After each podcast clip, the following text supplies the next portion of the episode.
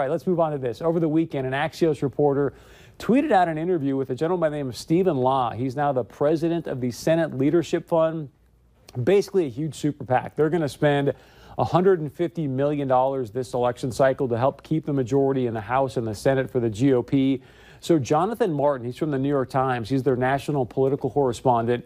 He sat down with Steven Law on C SPAN, asked him a question about the Senate races, and got a pretty shocking response. Of the seats that you're attempting to win, uh, are there one or two that you feel like you right now have close to in the bank?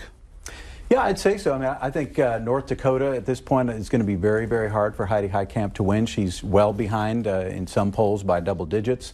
Uh, hard to imagine her putting together enough votes to be able to beat uh, Kevin Cramer at this point. You'd be surprised right now if Heitkamp came back next year. I would be, yeah. And let me just I mean, this guy knows every congressional district in the country very, very well. And he's basically saying right there, hey, the North Dakota U.S. Senate race, it's in the bag for the GOP. He's saying he's seen polls, several of them with double digit leads.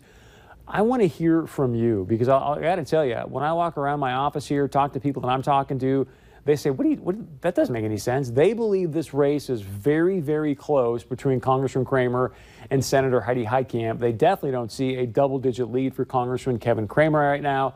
Would love to know your take. What are you hearing out there as you go out to the coffee shop, sit down, talk to people, uh, and talk about this race? One important thing to note Steven Law, a veteran in this industry, what I find interesting is the fact that he's releasing that information. Because if you talk to anybody in fundraising like Steven Law is, they don't want you to know if a candidate's got a 10 to 14 point lead over their opponent because then a lot of the fundraising dries up because the fundraisers go, well, hey, if that race is in the bag, then I don't need to donate money to it anymore. So, interesting dynamic here going on. And I bring all this up in the context of earlier today, Morning Consult. We've talked about their polling now several times on the show. They released some brand new polling numbers earlier today, and they talked about one of the things was, hey, do you believe Senator Heidi Heitkamp deserves to be reelected. I think this is interesting, especially in the context of what you just heard there from Steven Law saying, hey, we're seeing double digit leads.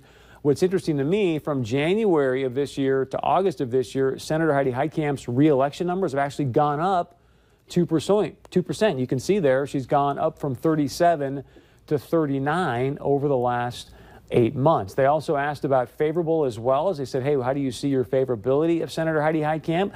Uh, from January of 18 to August of 2018, her approval rating, I should say, favorable as I call them, uh, have actually gone down by three points. So some interesting dynamics. Again, we all know the only poll that really matters is the one that's coming up in early November. We're now within, I think, 75 days or so important thing to note here in North Dakota. If you want to do sort of early voting or um, absentee ballots, you can start doing that as early as September.